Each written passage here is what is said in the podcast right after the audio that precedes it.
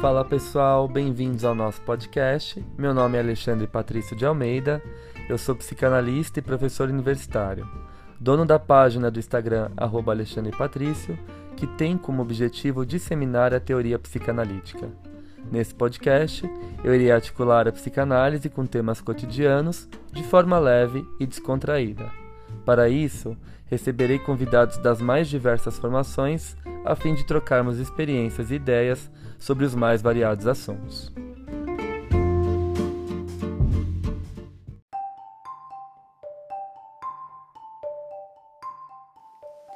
Passando para avisar vocês que esse episódio foi gravado em forma de live na minha página do Insta.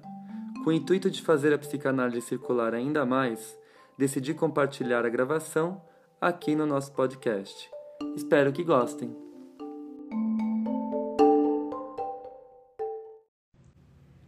Fala pessoal, tudo bem? Sejam bem-vindos a mais um encontro, mais uma live.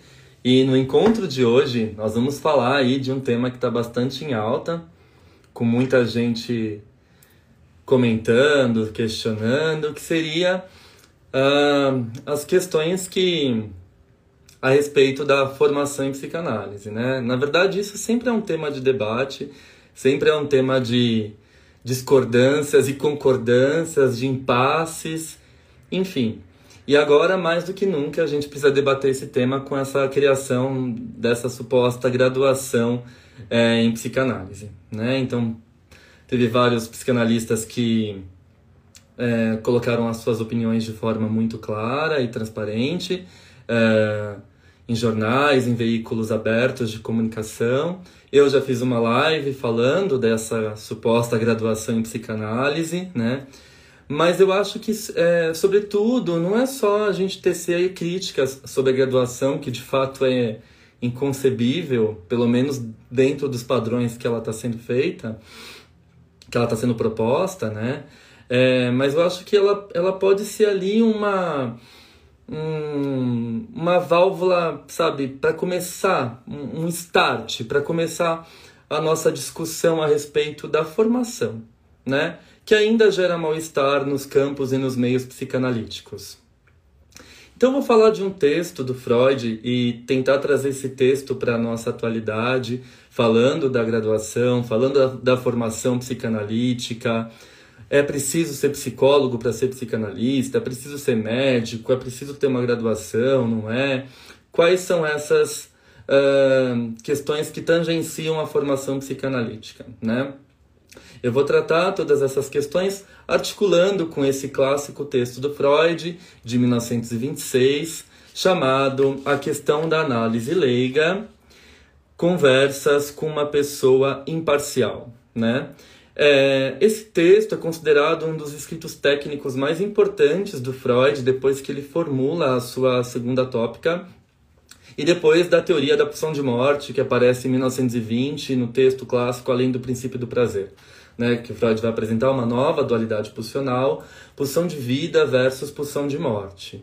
E aí, em 1923, o Freud apresenta a segunda tópica, uh, mostrando para nós uma nova possibilidade de compreensão do aparelho psíquico, né? com eu, isso e supereu, essas três estruturas que formam o nosso psiquismo.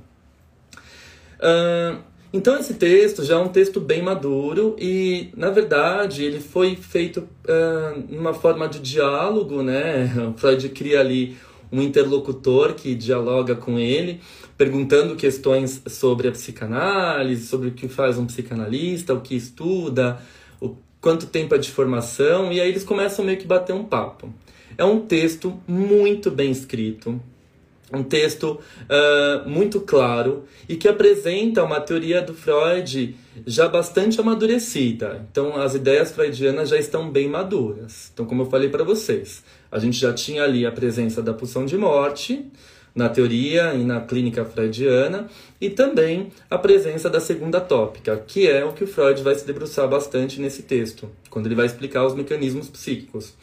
Então é um texto claro, gostoso de ler, porém é um texto denso e grande. Né? É, aqui nessa edição que eu estou utilizando da editora Autêntica, que está no livro Fundamentos da Clínica Psicanalítica, que por sinal trabalhei num grupo de estudos meus no ano passado, né? A gente trabalhou esse livro num, num grupo de estudos. E esse texto ficou em aberto, né? Porque como são muitos textos e a gente tem um semestre de trabalho para estudar o livro todo, eu prometi para os meus alunos, olha, esse texto eu vou fazer numa live, porque é um texto grande e eu quero discutir com vocês numa live. Então, eu acho que o momento chegou, né?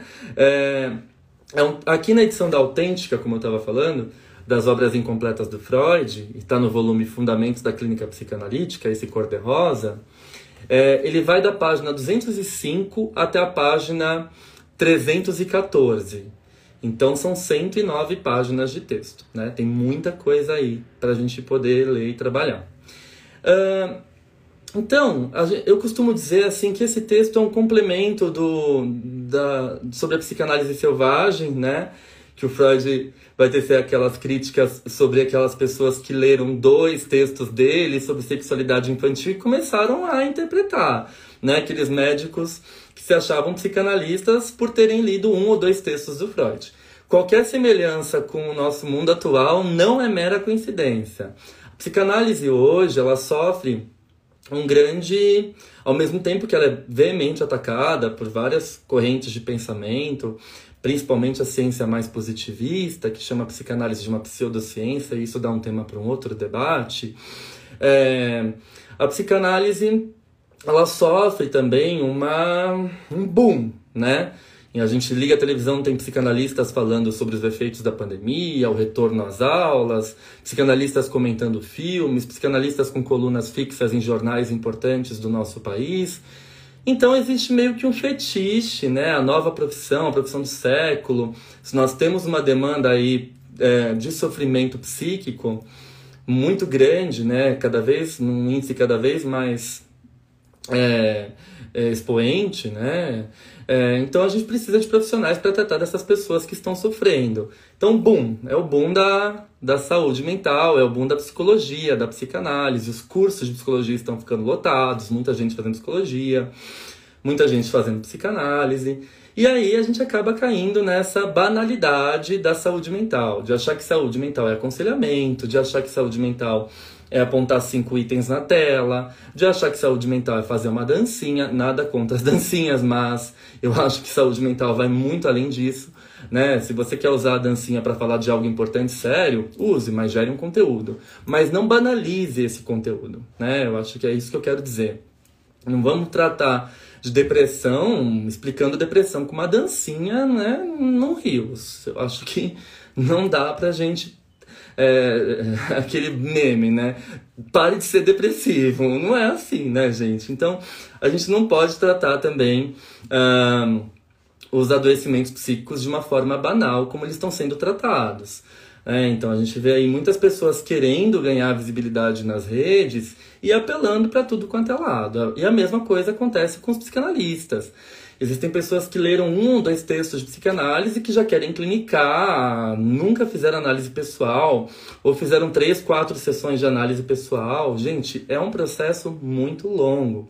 Inclusive aqui nesse texto, Freud ele tece críticas duras à forma de funcionamento social e cultural dos norte-americanos, né? E a gente sabe que nós somos herdeiros diretos dos norte-americanos a era da pressa, né? Tudo pronto, tudo muito rápido, imediato, neoliberalismo.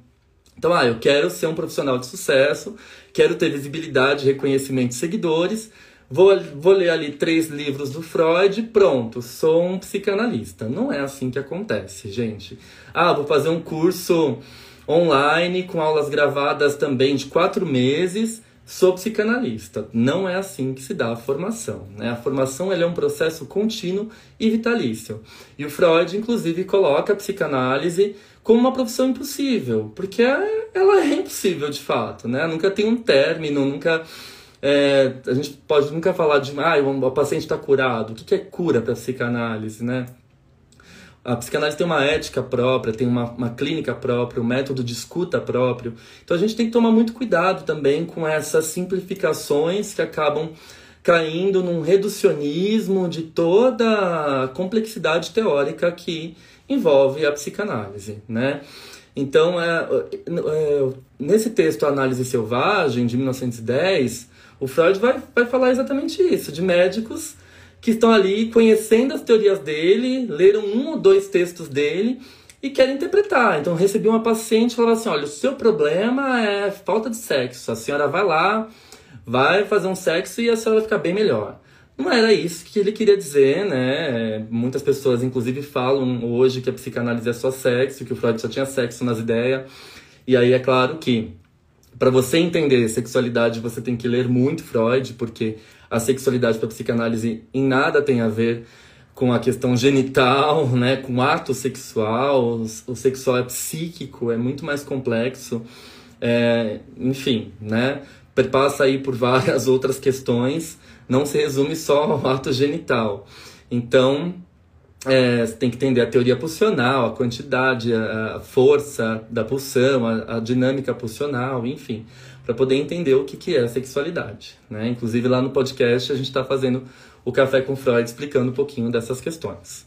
Uh, então, gente, é, eu penso que esse texto é um complemento da análise selvagem, né? O Freud fala assim, não, você, você que leu dois textos meus, você não é psicanalista, cara. Você não vai chegar ali e falar assim com a sua paciente, né? É, toma cuidado, não vamos cair nessa banalidade. E por coincidência é a banalidade que a gente tem na atualidade, né? pessoa tira foto ali de uma página do Freud, posta no Instagram, nossa, sou psicanalista, né? Sou psicanalista, sou isso, sou aquilo, sou isso, sou aquilo, sou mil coisas e ao mesmo tempo não é nada. Né? Porque é impossível você misturar psicanálise com isso, com isso, com isso, com aquilo. Psicanálise é psicanálise, ponto final. Né? A gente sabe disso, isso é incontestável e a gente tem que se atentar muito para não fazer besteira. Psicanálise já é muita coisa para você querer enfiar outras coisas no meio. Qualquer outra coisa misturada à psicanálise é charlatanismo. Né? Isso é fato. Então, uh, o Freud ele vai criar esse texto como um complemento da análise selvagem, falando um pouco das técnicas da psicanálise e da formação psicanalítica. E tudo começa porque o Theodor Reik ele é julgado pelo Tribunal de Viena é, por estar exercendo a psicanálise e ele não é médico, ele é doutor em filosofia, ele é um filósofo, formação em filosofia, doutor em filosofia.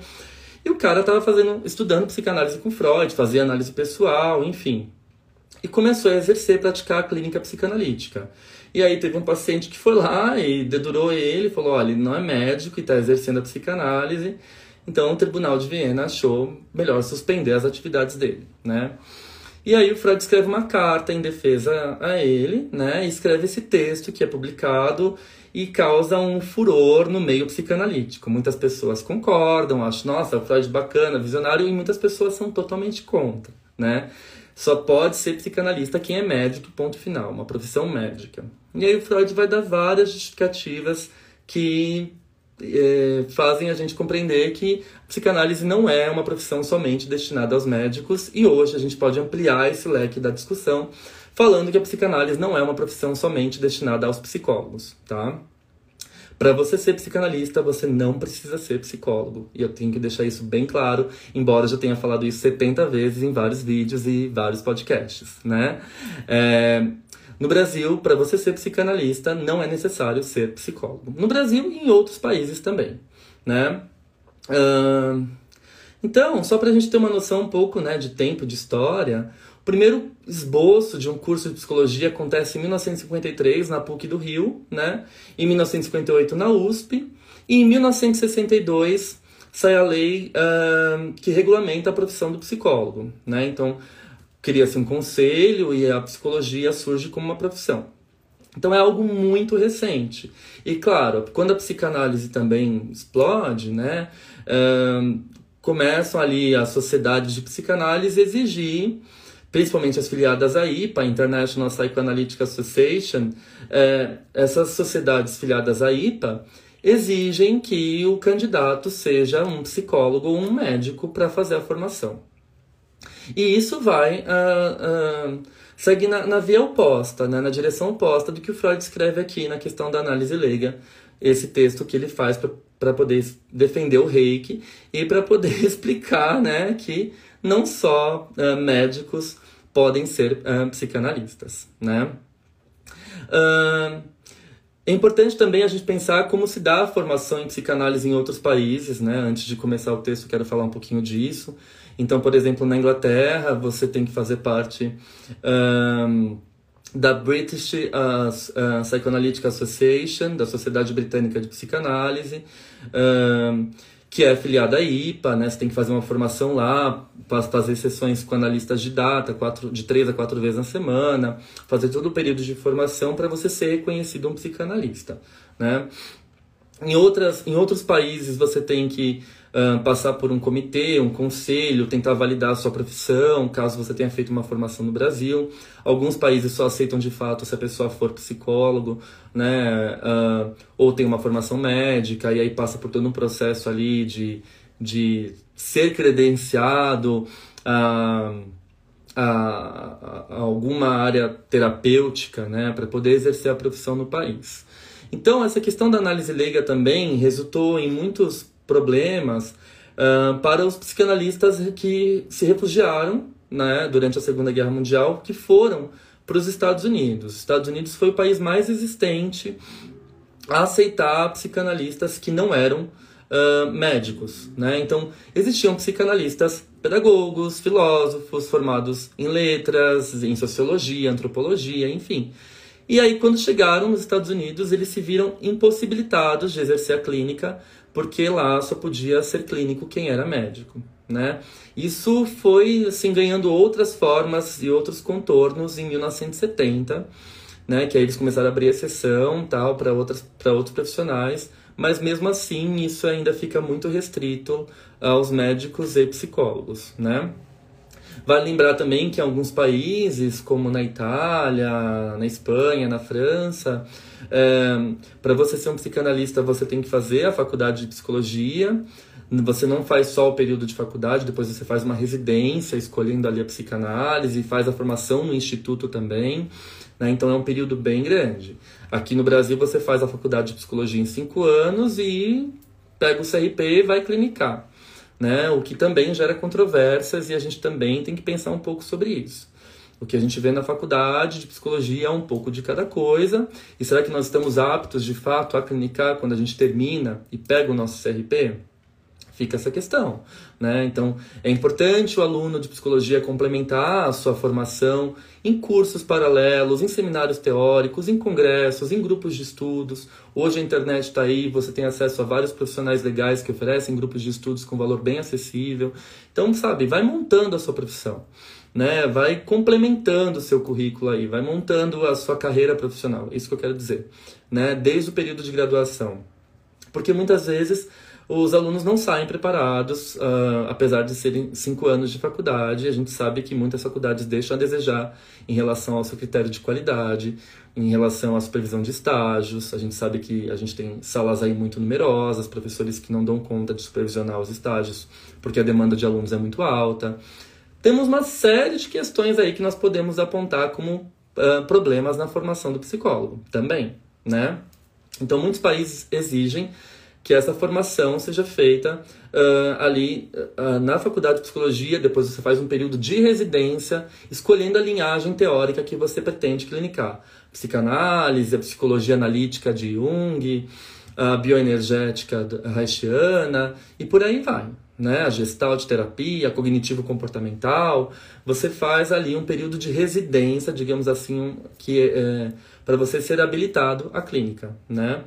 É, o que eu acho que é bem viável, né? Uh, ao mesmo tempo, também a gente tem esse impasse, né? Muitos cursos de psicanálise aqui no país são de 3 a 4 anos nos institutos de psicanálise. E aí fica aquela questão, poxa, eu, psicólogo, estudei 5 anos para clinicar e o cara estudou 3 anos e vai clinicar, vai ser psicanalista. Justo?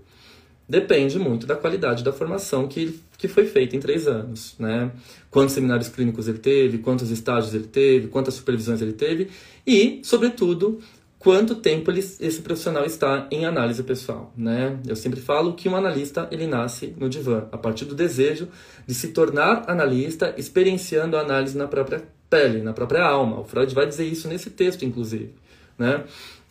O analista, a, a base do tripé da formação, que a gente fala aqui, é, são, é, o, é o conhecimento teórico, a supervisão clínica e principalmente a análise pessoal, né, a base do tripé é a análise pessoal. É.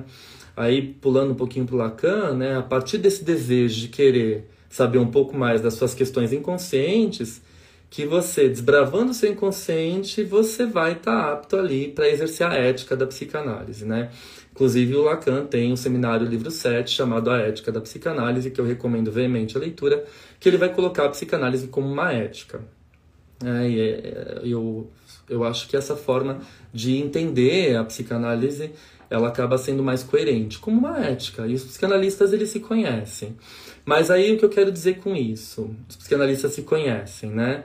É, eu estou falando que a psicanálise ela fica restrita somente a um núcleo ali elitizado, um, branco, heteronormativo, caro. É isso que eu quero dizer? Não, não é isso que eu quero dizer, né? É, eu acho que os institutos de psicanálise, embora nós tenhamos institutos muito sérios no nosso país, eles precisam é, é, democratizar um pouco mais esse acesso à formação psicanalítica, né? É, dando possibilidades aí para alunos uh, pretos, LGBTQIA+, uh, uh, alunos que passaram por processos de imigração, né, imigrantes, populações vulneráveis. Então a gente tem que ter aí uma, né, uma uma rede de apoio que possa democratizar e favorecer o acesso à formação psicanalítica. Eu acho que quando surge o debate da graduação em psicanálise, né, o, que, que, o que, que a instituição que criou essa graduação está falando? Ah, é uma forma de democratizar o ensino da psicanálise. Isso é balela, né? Não vão democratizar o ensino dando aula gravada para os alunos e fazendo uma formação de, de cunho duvidoso, né? Quando você olha ali o quadro docente, a estrutura do curso é assustadora, não tem muito a ver com a psicanálise, não. Isso não é democratizar, né? Isso é roubar o dinheiro de pessoas mais vulneráveis que não conhecem o que de fato é a psicanálise. Mas, se a gente defende que essa formação seja feita em institutos, que esses institutos também possam favorecer o acesso de populações mais vulneráveis. Né? Então a psicanálise ela tem que ser menos branca e heteronormativa e ser uma psicanálise mais plural e se atentar a questões do, do nosso tempo contemporâneo, né? do nosso mundo atual.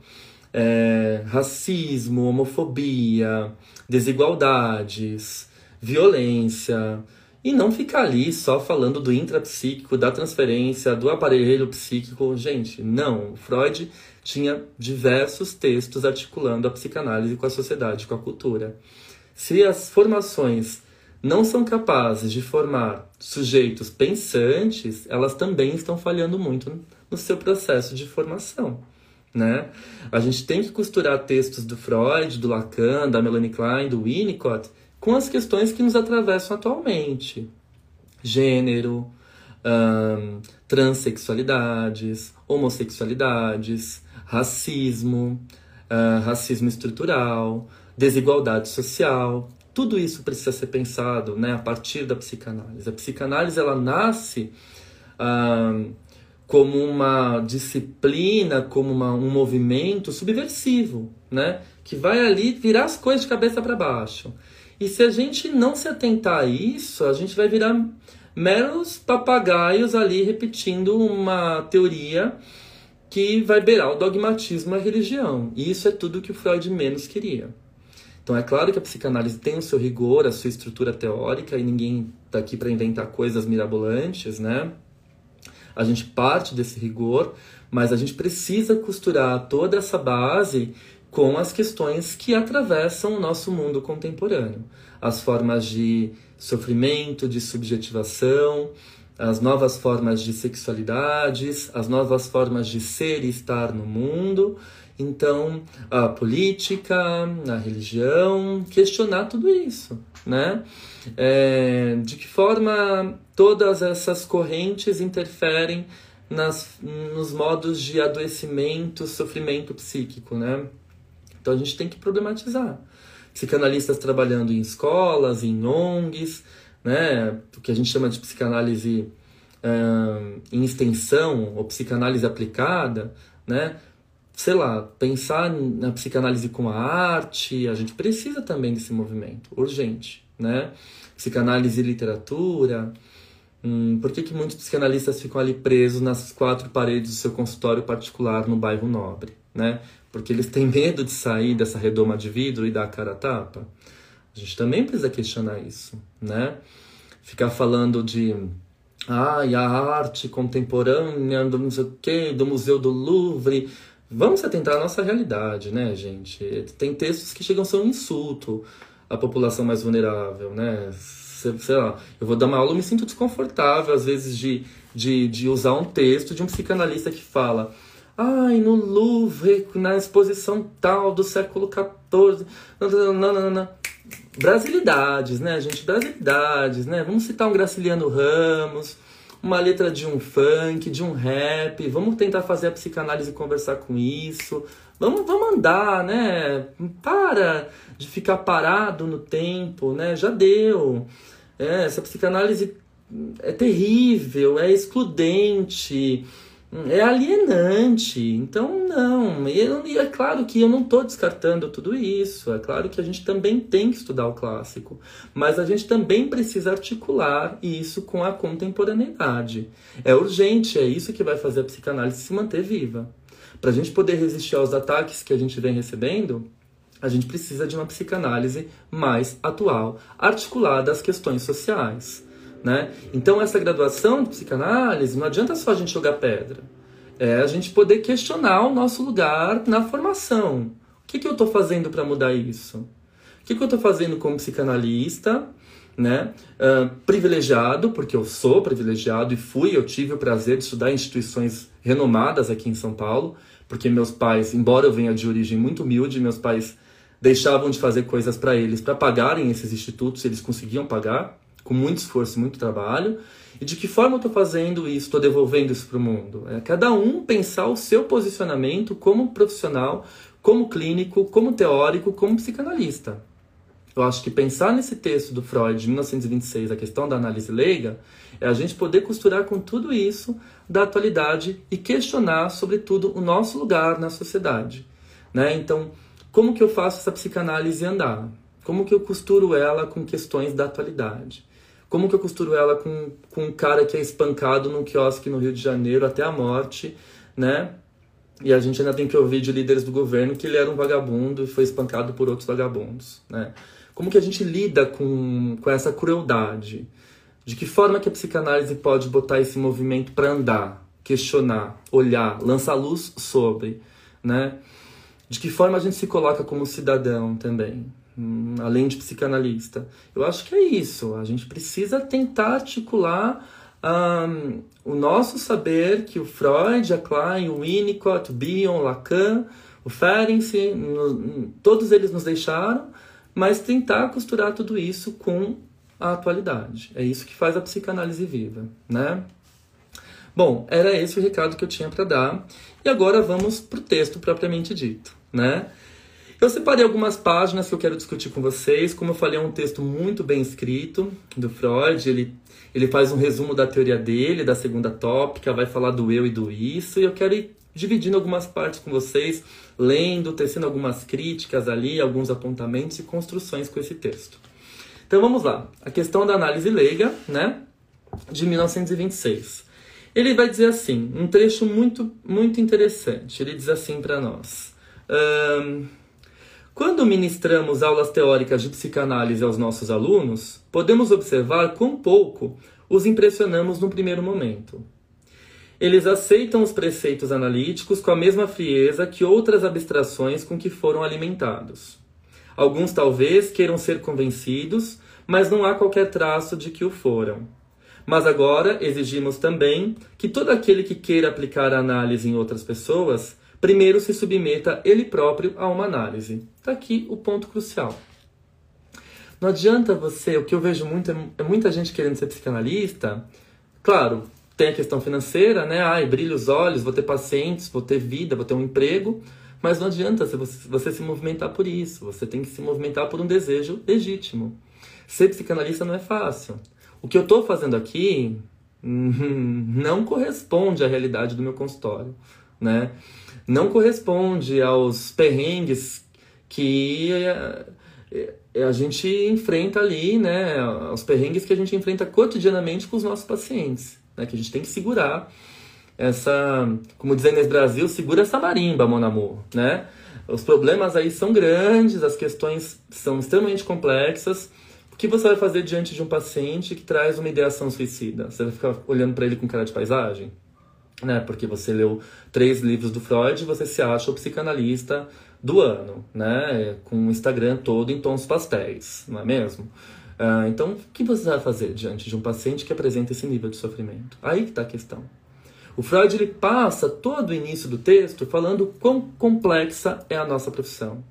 O quão uh, complexos são uh, os mecanismos psíquicos, as estruturas, as formas de adoecimento, o recalque, esse eu que está toda hora ali uh, travando batalhas com isso, com o super-eu, né? O conflito entre o desejo, aquilo que eu quero, aquilo que eu posso, aquilo que eu não posso a dúvida do neurótico, um, o deslocamento da fobia, né? Um, sei lá. Você, você tem mil possibilidades ali de sofrimento. E esse psiquismo é um quebra-cabeça de 30 mil peças que você vai montar ao longo de uma análise com seu paciente. E vai tentar fazer com que ele se dê conta dos próprios mecanismos inconscientes que quando ele olha, ele sente, ele vira e fala assim: Isso é uma cilada, Bino, cai fora, né? Mas até o paciente ter essa consciência, e também o processo analítico não é só trazer o inconsciente para a consciência, né? Isso é uma bobagem, vai muito mais além disso, o próprio Freud fala disso depois em vários textos. Não é só trazer o inconsciente para o consciente, muito mais complexo que isso. É, a gente não vai saber fazer isso né, em um cursinho de seis meses de formação e nem assistindo aula online numa graduação. Né? Aulas com materiais duvidosos, de conteúdo duvidoso, com corpo docente duvidoso. Né? Então é isso que nos preocupa. Uh, mas como eu falei, ficar batendo o pé e batendo no peito, falando ai, absurdo de graduação, sem você fazer nada para promover uma formação mais democrática e mais humana, você vai estar levando nada a lugar nenhum. O que que essa graduação, esse movimento de facilidade a, a, de acesso, né, à formação psicanalítica coloca os analistas para pensar? O que, que ela causa ali? Que pulguinha atrás da orelha ela desperta? E é como eu falei, a gente precisa beber do berço da tradição, a gente precisa beber da fonte da tradição, né? Uh, não adianta a gente desprezar e menosprezar os institutos e as sociedades de psicanálise que têm feito um trabalho muito bom, muito brilhante durante anos de pesquisa e desenvolvimento. A gente não vai jogar tudo isso para cima e falar que isso não presta. O que a gente precisa é se atentar a, ao que esses institutos estão fazendo para tirar a psicanálise da sua torre de marfim. Eu acho que é isso que a gente tem que questionar, né? É claro que a saída mais óbvia e mais coerente não é uma graduação em psicanálise, né? Então existem outras formas sim de se formar um psicanalista, de inserir um psicanalista nesse processo, que é um processo longo, demorado, e não adianta a gente ter essa ilusão que, né, vou ler três textinhos, fazer dois grupos de estudo, sou um psicanalista e vou clinicar. Não é essa percepção que a gente pode ter, não.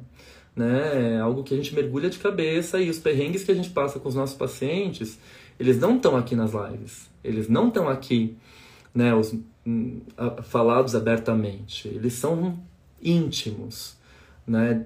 Eles dedicam uma supervisão, eles dedicam um estudo, eles dedicam horas a fio de leitura e disponibilidade e desejo para poder bancar essa profissão.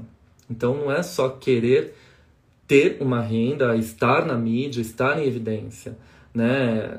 Aí tá a sociedade neoliberal, narcisista, cada um olhando pro seu umbigo, o pessoal, ah, quero ser um psicanalista famoso. Esses dias me mandaram na caixinha de perguntas.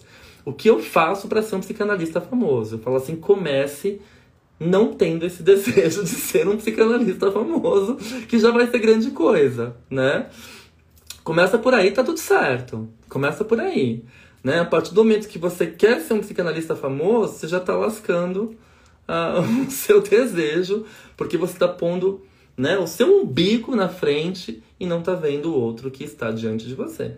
Né? A psicanálise é uma profissão, uma ética, uma ocupação no nosso país, de acordo com a legislação, é uma ocupação, não é uma profissão, não tem um regimento, um registro, né? Uh, feita para acolher o sofrimento, né? Escutar, escutar sobretudo, né? As palavras, o próprio Freud vai dizer aqui, elas têm um poder muito grande. Elas podem fazer bem e elas podem fazer muito mal. Né? Então a psicanálise ela nasce para dar lugar à palavra, aquilo que é não dito ou aquilo que é dito e não escutado, que tem uma grande diferença também. Você pode dizer mil coisas e dessas mil coisas nada pode ser ouvido, escutado legitimamente. Uhum. Então a psicanálise ela vem para ocupar esse lugar, ok? Bom, uh, e aí ele continua assim, né? Só no decurso dessa análise pessoal, né, dessa autoanálise, como ela é erroneamente denominada, não é? Então não existe essa história de autoanálise.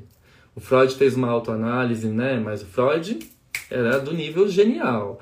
E ele discutia muitas questões dele por cartas com seus correspondentes, né? A gente sabe que ninguém faz isso hoje em dia. Mal e mal as pessoas sentam para escrever um e-mail, né? Manda áudio no WhatsApp que é mais fácil. Então, a formação cultural de Viena daquela época da Europa é totalmente diferente da nossa formação cultural também. Isso também tem que ser pensado, né? É, então, só no decurso dessa autoanálise, como ela é erroneamente denominada, porque é um processo de análise pessoal do candidato analista, quando eles experimentam de fato no próprio corpo, olha que texto lindo, gente. Quando eles experimentam de fato no próprio corpo ou melhor, na própria alma, os processos postulados pela análise, eles terão adquirido as convicções que os guiarão mais tarde enquanto analistas. É isso, né? O analista, ele nasce no divã, no seu processo de análise pessoal. Não adianta você vir com sede ao pote de estudar teoria, de querer fazer mestrado, doutorado, especializações, formação, se você não começou a sua análise pessoal ainda. E não tem que ser uma análise pessoal ali com aquele intuito, ah, eu vou fazer análise pessoal porque eu quero ser analista. Tem que partir de você, tem que ser um desejo seu, que te move. Não tem que entrar como uma obrigação, mas tem que entrar como um desejo, né? E essa foi a grande sacada do Lacan, falar do desejo. Tá certo? Uh... Bom, e aí, numa outra página, ele ainda vai dizer assim para nós, né? Um, ele diz assim: uh, Eu preciso abrir um, o contexto um pouco mais, né? É, é, ele vai falar sobre a questão da, da angústia, dos traumas. Olha só, um ser primitivo que não desenvolveu uma organização suficiente do eu está exposto a todos esses traumas. Ele vive para a satisfação cega de seus desejos pulsionais e tantas vezes ele sucumbe por isso. A diferenciação de um eu é, principalmente, um passo para a preservação da vida. É verdade que nada se aprende da derrocada, mas quando se supera um trauma de forma feliz, presta-se atenção quando situações semelhantes se aproximam e se sinaliza o perigo através de uma repetição reduzida das impressões vividas durante o trauma, através de um afeto de angústia. Olha a responsabilidade que a gente tem sobre o sujeito que nos procura, não é?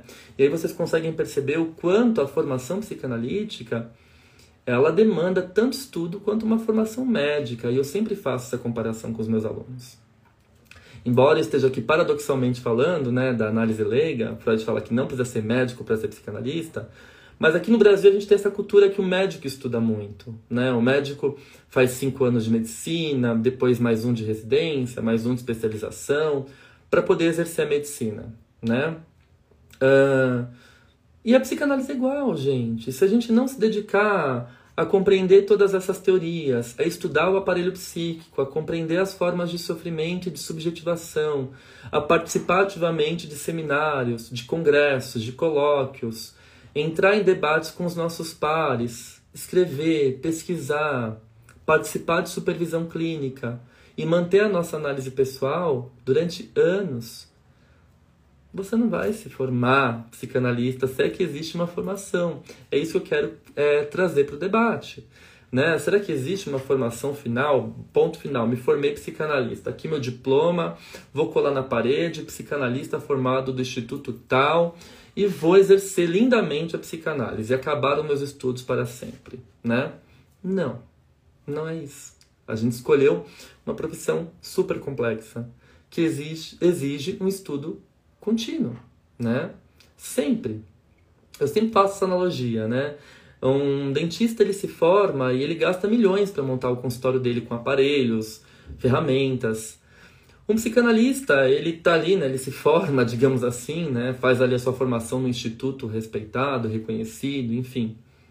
Ou faz uma formação autogerida, a partir de grupos de estudos, de seminários, de encontros.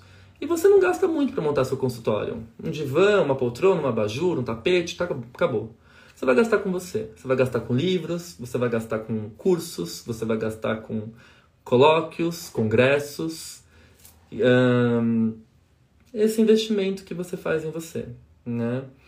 Uh, e na psicanálise em si. A psicanálise ela é um projeto de vida. Eu sempre falo isso aos meus alunos. Eu acho que é isso que a gente tem que se conscientizar. Não é um diploma que autoriza você a ser psicanalista. Não é um, um, uma carteirinha. Não existe conselho regional de psicanálise, né? Se vocês acham que existe, vocês estão sendo enganados, né? Não existe. Pague a anuidade e se filie ao nosso conselho regional de psicanálise e tem um número na carteirinha. Gente, isso é balela. Isso é uma ferramenta para roubar dinheiro, né? Não acreditem nisso, isso não existe, né? Como diria o padre Quevedo, o padre Quevedo, até fiz um ato falho, isso não existe, né? Para com isso, né? Que é distintivo de psicanalista, carteirinha, essas coisas fetichentas que o povo adora da carteirada, né? Então, no Brasil, aqui minha carteirinha de psicanalista, né? Tipo, ah, gente, vergonha alheia, não existe isso, né? Tá, por favor. Psicanálise é um exercício ético, tá? Então vamos correr lá para o seminário livro 7 do Lacan, vamos correr para Maria Rita Kell, a ética da psicanálise, tem um livro belíssimo sobre isso. Vamos recorrer aos textos do Freud e estudar, né? Porque muita gente aí fala muito e estuda pouco. E aí está o grande risco das ciências humanas, né? A gente querer falar demais com propriedade, com certeza, as verdades e convicções, quando, na verdade, se estudou muito pouco. E a grande sacada das verdades é a gente poder questionar as verdades, né? Nenhuma ciência se faz com verdades absolutas, principalmente as ciências humanas. Tá certo? Bom, uh... e aí, mais pra frente, ele vai dizer assim para nós. Eu separei aqui para comentar com vocês que eu achei incrível. Uh, como esse texto do Freud ele nos soa assustadoramente atual, né? Ele diz assim, uma passagem muito legal que eu acho, ele diz assim: o doente quer se curar, mas ao mesmo tempo ele não quer. Se seu eu perdeu a unidade, por isso ele também não apresenta uma vontade unificada. Se fosse diferente, ele não seria um neurótico, né? Muito bom isso. Uh, como eu falei, ele vai revendo vários aspectos da teoria dele. E aqui na 254 e 255 ele dá uma definição perfeita e resumida do supereu. Eu vou compartilhar com vocês. Quando dissequei para o Senhor, né, que é o interlocutor imaginário que ele está escrevendo, e olha a clareza desse texto, olha que elegância de escrita, né? Quando dissequei para o Senhor a relação entre o eu e o isso, eu omiti uma parte importante da doutrina sobre o aparelho anímico é que éramos obrigados a supor que dentro do próprio eu se distinguia uma instância específica que chamamos de supereu. Esse supereu tem uma posição entre o eu e o isso. Ele pertence ao eu, compartilha da sua avançada organização psicológica, mas se encontra em relação especialmente íntima com isso também. Ou seja, o supereu tem uma parte consciente e uma parte muito grande inconsciente, né? Assim como eu também tem uma parte consciente e uma parte muito grande inconsciente, tá? Na verdade, é a precipitação das primeiras cargas de objeto do isso, o herdeiro do complexo de Édipo, depois de sua abertura. Esse supereu pode é, se contrapor ao eu, tratá-lo como objeto e muitas vezes ele o trata de forma muito dura. Lascados, né? Muita gente aqui não faz live, não conversa, não escreve, porque tá travado pelo super-eu. Medo do julgamento, né? Medo de, da conversa, tal. Medo de se expor, medo de falar, né? Quem foi muito reprimido na vida, quem sofreu muito preconceito. Falo isso na, na própria pele, né? Eu senti isso uh, por ser por ser gay, né? Então, assim, a gente tem medo né, de falar, a gente tem medo de se expor, a gente tem medo de ser julgado o tempo todo. Né? E o quanto isso traumatiza, o quanto isso precisa muito tempo de análise para a gente sair dessa condição traumatizada. Né? E poder elaborar os nossos lutos, e poder superar tudo isso e dar a nossa cara a tapa. Né? Então, quantas pessoas perdem oportunidades na vida porque esse super eu tirânico, que é super duro, né, aprisionam a pessoa naquela condição de sofrimento porque elas não ousam, né? elas não arriscam. Então, isso é interessante da gente pensar. Uh, para o eu, é tão importante estar em acordo com o super-eu quanto com isso. Então, são duas instâncias muito fortes, né? O eu está aqui, o super-eu e o isso, né? Pressionando o eu. Coitadinho dele, né? Discordâncias entre o eu e o super-eu têm grande importância para a vida psíquica, o Senhor certamente já deve estar adivinhando que o supereu é o portador do fenômeno que chamamos de consciência moral. Para a saúde anímica, é muito importante que o supereu tenha uma formação normal, isto é, que tenha permanecido suficientemente impessoal.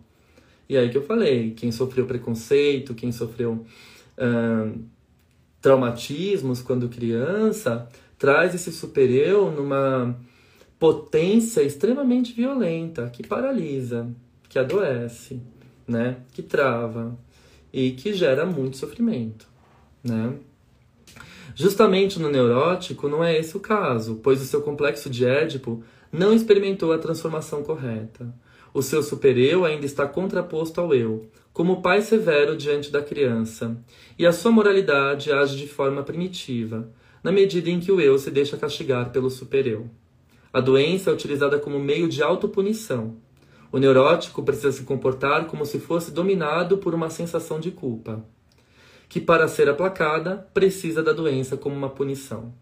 Por isso que existe tantos benefícios em manter-se naquela condição de sofrimento, em manter-se agarrado num, num, relacionamento abusivo, em manter-se agarrado no emprego que, que te faz mal, em manter-se agarrado naquela condição que te causa sofrimento e dor, né? Você gruda naquilo porque você acha merecedor dessa punição de forma inconsciente. É o superior agindo com toda a sua força, né?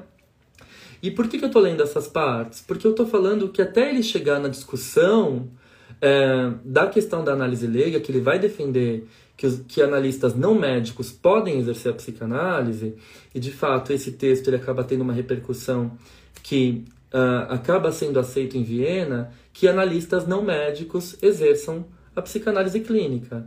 Então acaba né, é, surtindo um efeito ali, é, um, beneficiando o Theodor Reik, né, tirando ele daquela, daquela condição de julgamento, né, que ele estava sendo impedido de exercer a psicanálise clínica por não ser médico.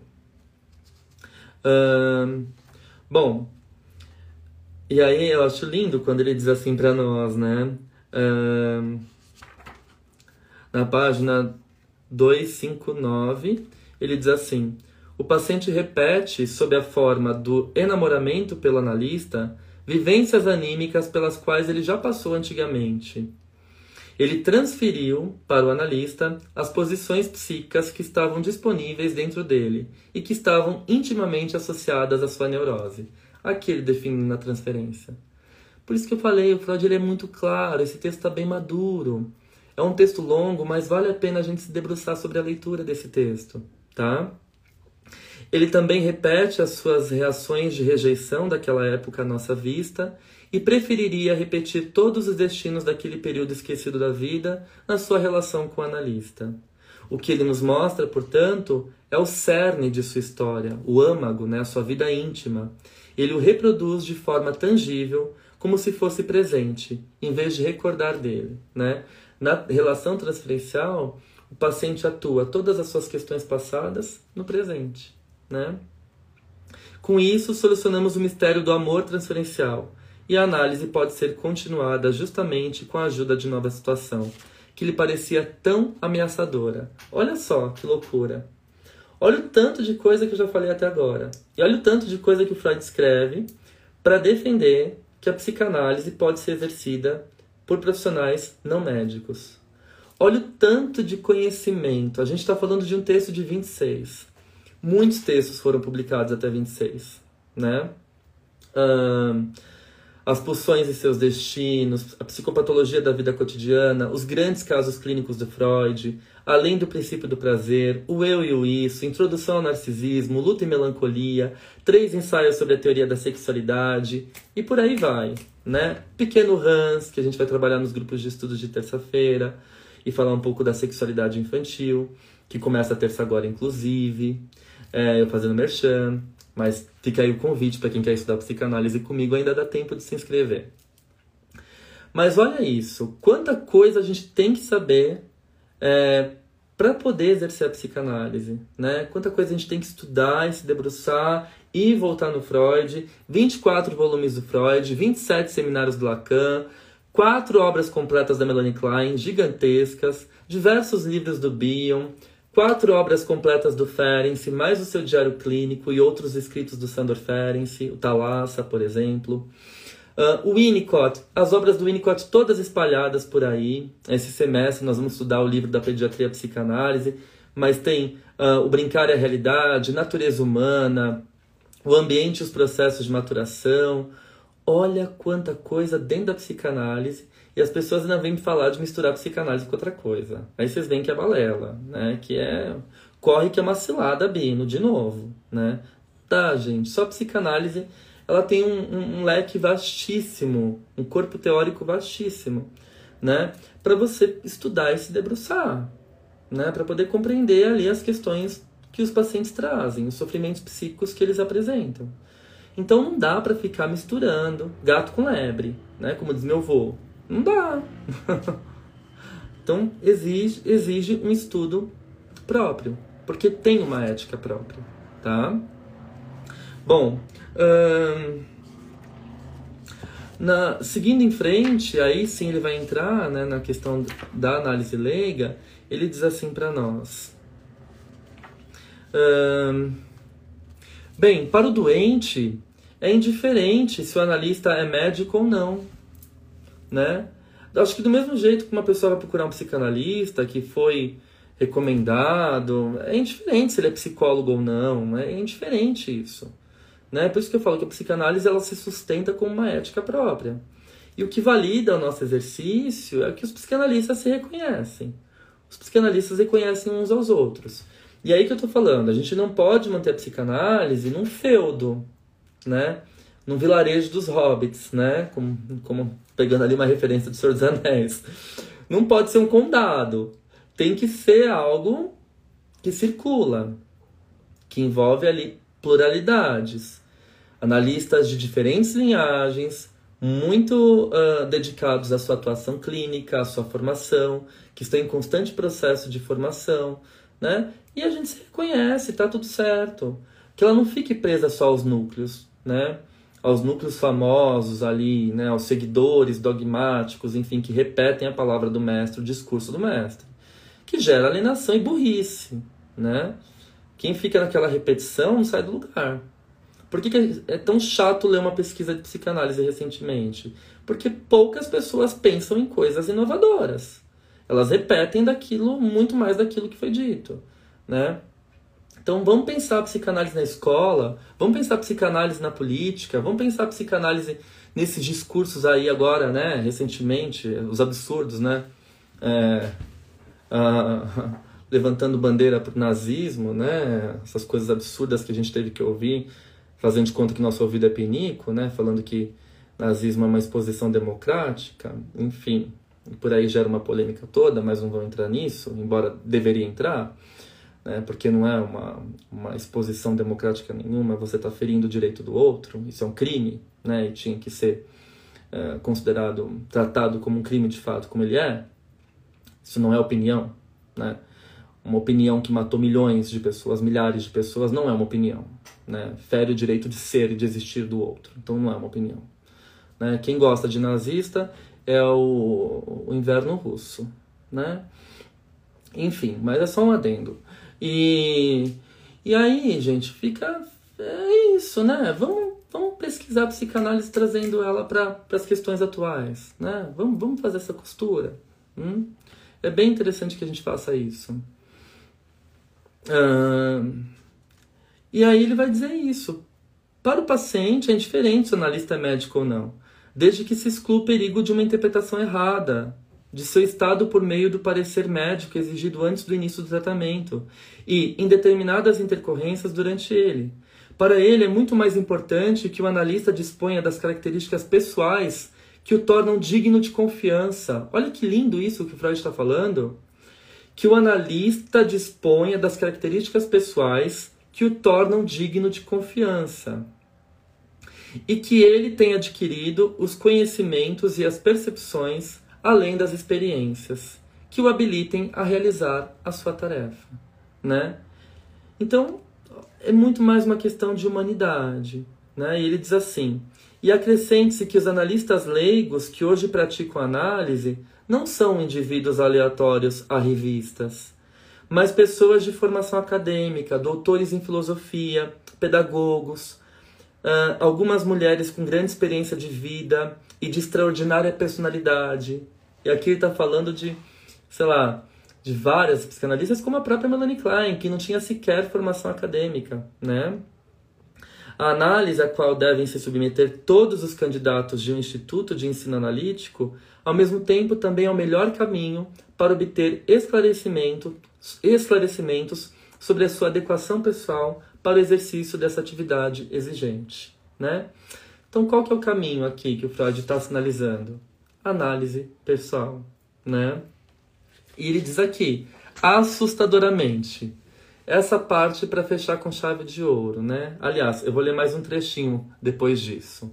Ele diz assim: Se tivéssemos de fundar uma faculdade de psicanálise, algo que hoje ainda pode parecer fantasioso, Nela teríamos de ensinar muita coisa que é ensinada também na faculdade de medicina, além da psicologia profunda, que sempre seria a parte principal, uma introdução à biologia, em um espectro mais amplo possível, a ciência da vida sexual, uma familiarização com os quadros patológicos da psiquiatria. Por outro lado, a instrução analítica também englobaria disciplinas distantes do médico e com as quais eles dificilmente se defrontam em sua atividade. História da cultura, mitologia, psicologia da religião, ciência, literatura. Sem uma boa orientação nessas áreas, o analista se verá diante de boa parte de seu material com uma postura de incompreensão. Bárbaro, né? Muito pouco que a gente tem que estudar, quase nada. Arte, literatura, história, biologia, neuropsicologia, neurociência. Tudo isso que está aí. E tudo isso é necessário para a formação do psicanalista. Ler livros que não são só de psicanálise, romances, clássicos literários, mitologia, né? Quando os pacientes trazem sonhos, recortes de séries, de filmes, o quanto é uma profissão atrelada à cultura, à política, à sociedade. Ela não pode ficar presa ali nas redomas de vidro de um consultório particular. Não pode, nem deve. Isso não faz a psicanálise entrar em movimento, não mantém ela viva, né? Então, para a gente pensar num, numa, uh, no exercício da psicanálise por leigos, a gente precisa também pensar numa formação mais democrática, mais acessível, né? É, pensar numa condição de análise também mais humana, com valores sociais, né? Para que tenha espaço para todos aqueles que desejam se tornar psicanalistas engajarem no seu processo de análise pessoal. Eu conheço muitos institutos, muitos psicanalistas sérios que trabalham com valores sociais, né? Então isso é muito interessante. A gente vê que isso está acontecendo, mas precisa de mais. E a gente precisa questionar também o nosso lugar na transmissão. É o que eu falo. Você fazer o seu trabalho de divulgação nas redes, em podcasts, em vídeos, IGTVs, lives, é a ponta do iceberg, né? A prática clínica, os perrengues que a gente passa no dia a dia da prática clínica, isso a gente não traz aqui. A gente não mostra, a gente não fala. Isso a gente trata em grupos, em supervisão, em encontros e principalmente na nossa análise pessoal. O Freud finaliza com uma frase muito interessante. Ele diz assim: Não é tão importante saber qual a sua decisão sobre a questão da análise leiga. Ela pode ter um efeito local. Mas aquilo que realmente é importante, as possibilidades internas de desenvolvimento da psicanálise, estas não podem ser atingidas com regulamentos e proibições. Ou seja, pode ser psicanalista quem tem o desejo de ser. Quem está disposto a estudar, quem está disposto a investir na sua formação. Eu não digo só um investimento financeiro, eu digo só um investimento no sentido de desejo, né? De se comprometer num processo de análise pessoal, sobretudo, e a partir disso você pode entrar no instituto, desde que você consiga, né? Manter a sua formação dentro desse instituto ou fazer uma formação autogerida em grupos de estudos, participando de núcleos de supervisão em grupos, participando uh, de seminários clínicos abertos, de, de congressos. Vai investindo na sua formação. Grupos de leitura, debates. Uh, a gente tem muitas ferramentas. É claro que um psicanalista não vai se formar com vídeos do YouTube. A gente tem essa questão também. A gente pode usar um vídeo para poder entender aquele processo, aquele texto que eu li, não entendi nada, ouvi aquela fala, abri o meu pensamento. Mas o analista não se forma pelo YouTube, nem pelo Spotify, né? Então, isso é um complemento. Nós temos esses recursos, ainda bem que temos, que favorecem ainda mais o processo de acesso ao conhecimento e conhecimento de qualidade. Tem muita gente compromissada, disposta a transmitir a psicanálise. Né? Por exemplo, no domingo à noite, falando de psicanálise aqui, né? depois das minhas férias. Uh, mas é isso, é esse compromisso, é esse amor. Esse é o desejo que a gente tem, né? De poder transmitir algo legítimo, verdadeiro e despertar naquele que pretende ser analista esse desejo também legítimo e verdadeiro. Não um desejo de ficar famoso, não um desejo de ter visibilidade e reconhecimento nas redes, mas o desejo de exercer uma ética respaldada no cuidado, na consideração e no respeito pelo humano que está diante de si. É isso. A psicanálise nasceu para dar a palavra a um lugar. Um lugar que pudesse dar contornos ao sofrimento psíquico. A gente não pode perder o sentido disso. E a gente também não pode pensar numa formação restrita, burguesa, elitizada e inatingível. Eu acho que esse tema é isso que o Freud joga para debate. É isso, essas cartas que o Freud põe na mesa. E é isso que ele nos faz pensar.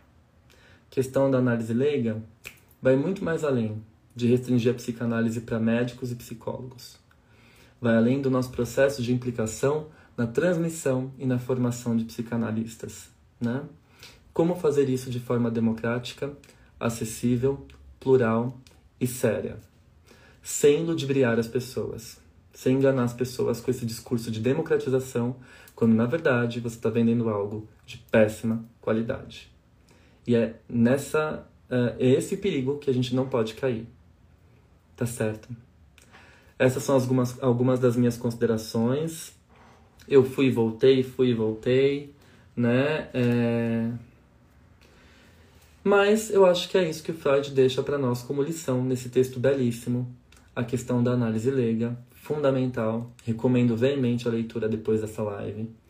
E quem tem interesse, quem tem vontade, desejo, quer começar a estudar psicanálise, ou está estudando, quer complementar a formação, enfim, tem vaga ainda nos meus grupos de estudos, fica o convite, assim como tem vários grupos de vários profissionais aí na internet extremamente qualificados. Estamos todos aí tentando fazer um trabalho de democratizar essa transmissão da psicanálise que não pode ficar restrita aos bairros nobres das grandes metrópoles. A pandemia veio para nos mostrar isso. Quem sabe, humanizando o processo de formação, a gente também humaniza a própria ética psicanalítica. É um bom começo. É um bom questionamento. Um beijo, um excelente finalzinho de domingo para vocês e até o nosso próximo encontro. Tchau, tchau, gente. Obrigado.